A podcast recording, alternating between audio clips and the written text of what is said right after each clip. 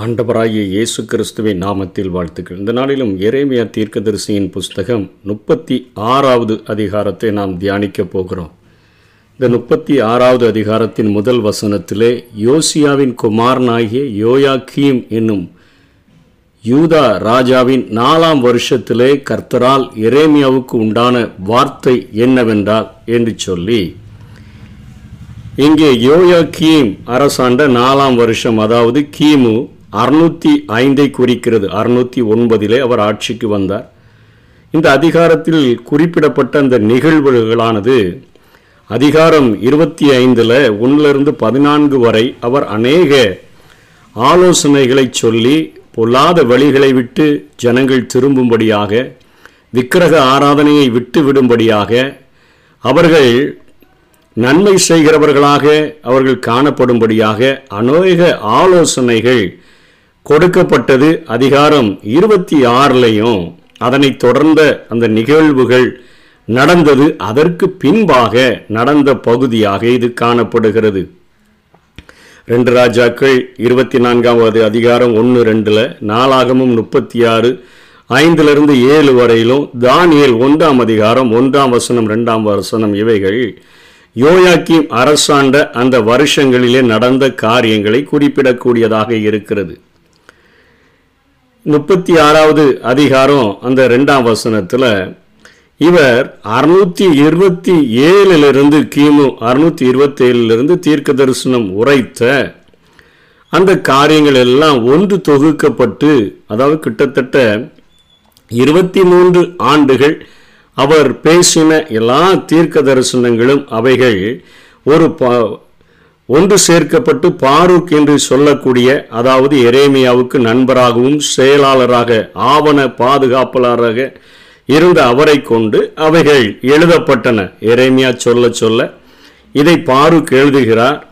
எரேமியா தேவாலயத்திற்குள்ள அவர் அடைபட்டவர் என்று சொல்லுகிறார். அனுமதிக்க அவருக்கு பெர்மிஷன் கொடுக்கப்படலை. உள்ள வரக்கூடாதுன்னு அவர் தேசத்துக்கு விரோதமாக ஆலயத்துக்கு விரோதமாக ஜனங்களுக்கு விரோதமாக ராஜாக்களு ராஜாவுக்கு விரோதமாக தீர்க்க தரிசனம் உரைக்கிறார் என்கிறதுனால அவர் ஆலயத்துக்குள்ள அனுமதிக்கப்படாத காரணத்தினால பாருக் எரேமியாவினுடைய சார்பில் தேவாலயத்துக்குள்ளே சென்று தீர்க்க தரிசன உரைகளை அவர் வாசிக்கிறார். முப்பத்தி ஆறாம் அதிகாரம் ஐந்தாம் வசனத்தில் அவர் வாசிக்கிறவராக காணப்படுகிறார். அந்த பாதுகாப்பாளர்கள் என்ன செய்வாங்க? தோல் சுருள்களில் அல்லது பார்ப்பரஸ் சுருள்களை அவர்கள் பாதுகாத்து அவைகளை அங்கே பராமரிக்கிறவர்களாக காணப்பட்டார்கள். இப்போ பாருக் ஆண்டவருடைய கட்டளையை எரேமியாவின் மூலமாக பெற்று உபவாச நாளில் ஜனங்கள் செவிகள் கேட்கும்படியாக இதை வாசிக்கும்படியாக அவர் கடந்து சென்றிருக்கிறார். ஜனங்களும் இந்த வார்த்தைகளை கேட்கணும் யூதா கோத்திரமும் கேட்கணும். அவங்க உபவாசம் என்பது கர்த்தரை கனப்படுத்துகிறதற்காக வந்திருக்கிறபடினால இந்த வார்த்தைகளை கேட்டு அவர்கள் தங்களுடைய வாழ்விலே அவர்கள் தங்களை தாழ்த்தி ஆண்டவுடைய சன்னிதானத்திலே திருப்பி விடுவார்கள். அப்பொழுது இவர்களுக்கு வரவிருக்கிற அழிவை நாம் நிறுத்திவிடலாம் என்கிற ஒரு நோக்கத்தில் ஆண்டவர் வாஞ்சியோடு கூட இறைமையாவின் மூலமாக பாரூக்கினுடைய கைகளில் இவ்வளவு ஆண்டுகள் எழுதப்பட்ட ஒரு பெரிய புத்தகம் போன்ற அந்த பெரிய சுருளை கொடுத்து தோல் சுருளை கொடுத்து அவரை அனுப்புகிறதை பார்க்கிறோம். முதல்ல ஜனங்கள் முன்பாக அவர் அங்கே வாசிக்கிறார். அது வந்து அவங்களுடைய மாதத்தில் ஒன்பதாவது மாதம் அதாவது கிஸ்லேவ் என்று அழைக்கப்படுகிற நவம்பர் மாதம் பதினாறாம் தேதியிலிருந்து டிசம்பர் மாதம் பதினஞ்சாம் தேதி வரையில் உள்ள அந்த காலத்தை குறிக்கிற அதாவது கிமு அறுநூத்தி நாலாவது ஆண்டில் இந்த காரியங்கள் இப்பொழுது நடந்து கொண்டிருக்கிறது. பாருக் இந்த சூழலை கெமரியாவுக்கு சொந்தமான பகுதியிலிருந்து ஜனங்கள் கேட்க முதல்ல வாசிக்கிறாரு. பதினாலாம் வசனத்தில் எல்லா பிரபுக்களும் எகுதியை அனுப்பி பாருக்கை அழை அழைத்து அனுப்பி அவர்கள் வாசிக்க சொல்லுகிறார்கள். அப்பொழுதும் இங்கே வாசிக்கும் பொழுது அவர்களுக்கு பயம் உண்டாயிற்று. அவர்கள் என்ன சொல்றாங்க? இவன்கிட்ட கேட்குறாங்க இவைகளெல்லாம் எப்படி எழுதினான்னா அவர் இறைமையா வாயினால சொன்னார் நான் மையினால் எழுதினேன் என்று சொல்லி இரண்டாவது முறை வாசிக்கப்படுகிறது. அவங்க சொல்றாங்க இவைகளை எல்லாம் நாங்கள் ராஜாவுக்கு அறிவிக்கிறோம் என்று சொல்லி அங்கே அவர்கள் அறிவித்த பின்பு அவர்கள் அந்த இந்த ராஜா யோயா கீம் புஸ்தக சுருளை எடுத்துட்டு வர சொல்லி எகுதியை அனுப்பி எடுத்துட்டு வர சொல்லி இப்ப எகுதி ராஜா கேட்கவும் அவனுடைய பிரபுக்கள் எல்லாரும் கேட்கவும் அவைகளை அவன் வாசித்து கொண்டிருக்கிறான். மூன்று பத்தி அல்லது நான்கு பத்தி தான் வாசித்திருக்கிறாங்க. அவன் குளிர் காலத்தில் தங்குகிற வீட்டில் ராஜா உட்கார்ந்து கொண்டு அவன் அனல் மூட்டி அங்கே குளிர் காய்ந்து கொண்டிருக்கிறான் அந்த நேரத்தில். அவனுடைய கைகளில் வைத்திருந்த எழுத்தாளருடைய கத்தி. அந்த கத்தியை கொண்டு அவன் இந்த சுருளை வாங்கி அதை வெட்டி அதை தீயில போட்டு அவன் எரித்து விட்டதை பார்க்கிறோம். பாருக் எரேமியாவை பிடிக்க சொல்றான்.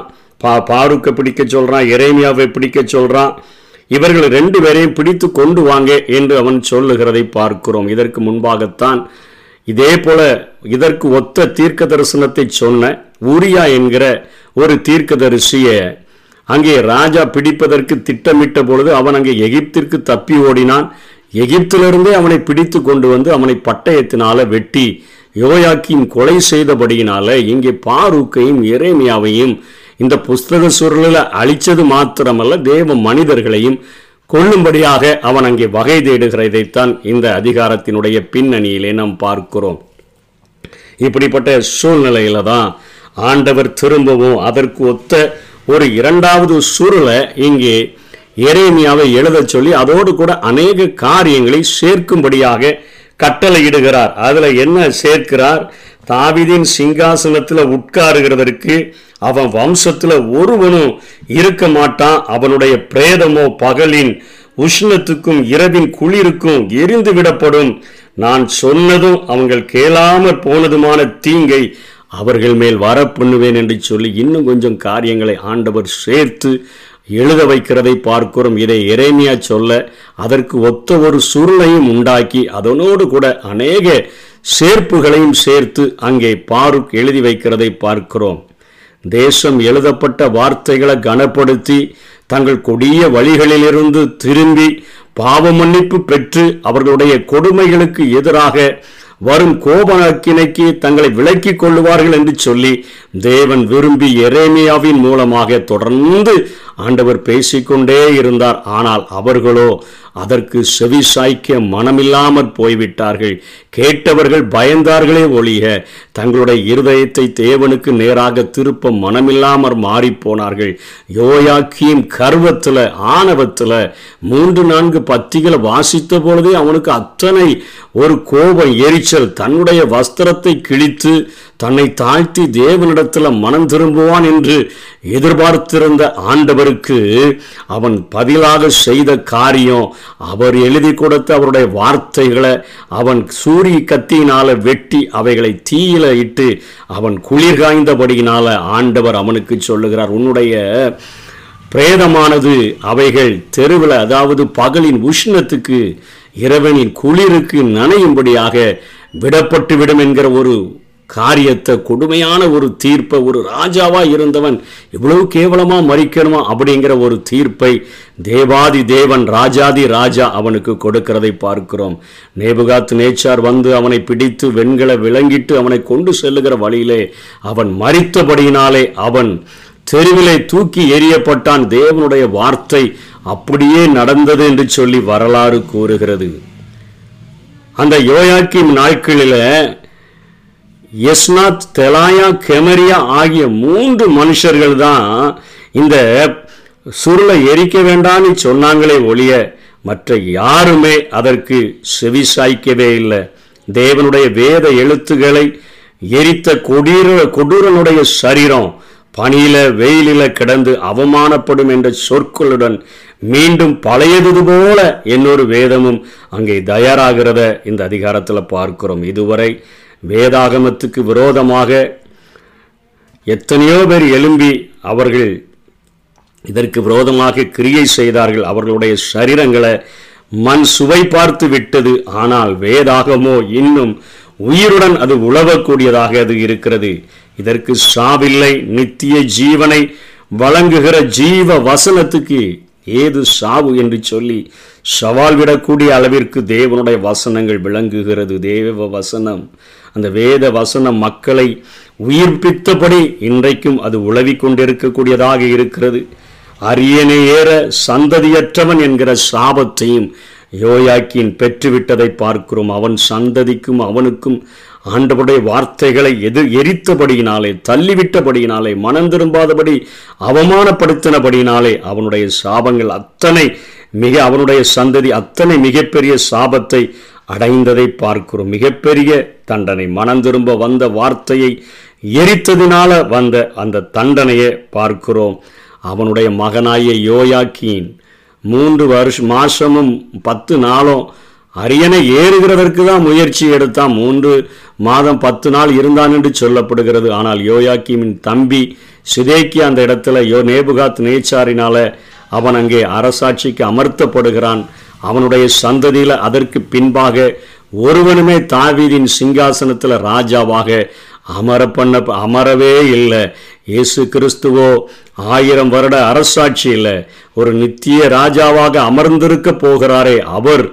மரியாளினுடைய சந்ததியில் அதாவது தாவீதின் குமாரனாகிய நாத்தானின் வழிமரபிலே வந்த ஏலியின் மகளாகிய மரியாள் அவளுடைய வயிற்றில் ஆண்டவர் அவர் இருந்து அவர் பிறந்து அவர் உயிர் தெழுந்து அவர் இரண்டாம் வருகையில் திரும்பவும் வந்து இந்த ஆயிரம் வருட அரசாட்சியில் இந்த உலகம் முழுவதையும் ஆளப் போகிறார். ஆனால் யோயாக்கீனுக்கு பின்பாக அந்த தாவீதின் சிங்காசனத்தில் உட்காருகிறதற்கு அவன் சந்ததியில் ஒருவனுமே எழும்பாதபடி ஆண்டவர் அந்த மிகப்பெரிய ஒரு சாபத்தை தண்டனையை அந்த ராஜா குடும்பத்திற்கு கொடுத்து விட்டதை நாம் பார்க்கிறோம். ஆண்டவுடைய வார்த்தைகள் நமக்கு மனம் திரும்பும்படியாக நம்மை நோக்கி வரும்பொழுது அவைகளை தள்ளிவிடாதபடி அவைகளை தூக்கி எரிந்து விடாதபடி அவைகளை அவமானப்படுத்தாதபடி நம்மை சரி செய்து கொண்டு தேவாதி தேவனுக்கு முன்பாக நம்மை தாழ்த்தினோம் என்று சொன்னால் நிச்சயமாக அந்த வசனங்கள் நம்மை உயிர் பெறச் செய்யும். நித்திய ஜீவனுக்கு நேராக அது நம்மை வழிநடத்தும் அதற்காக வாஞ்சிப்போம். அப்படிப்பட்ட கிருபைகளை தேவன் நமக்கு தந்தருள்வாராக. ஆமே சத்தியங்களை நினைவூட்டுகின்றீர் வசனங்களை போதிக்கின்றீர் சத்தியங்களை நினைவூட்டுகின்றீர் வசனங்களை அனைத்தையும் சொல்லி தருகின்ற ஆலோசகர் நீர்தானையா அனைத்தையும் சொல்லி தருகின்ற ஆலோசக நீர்தானையா?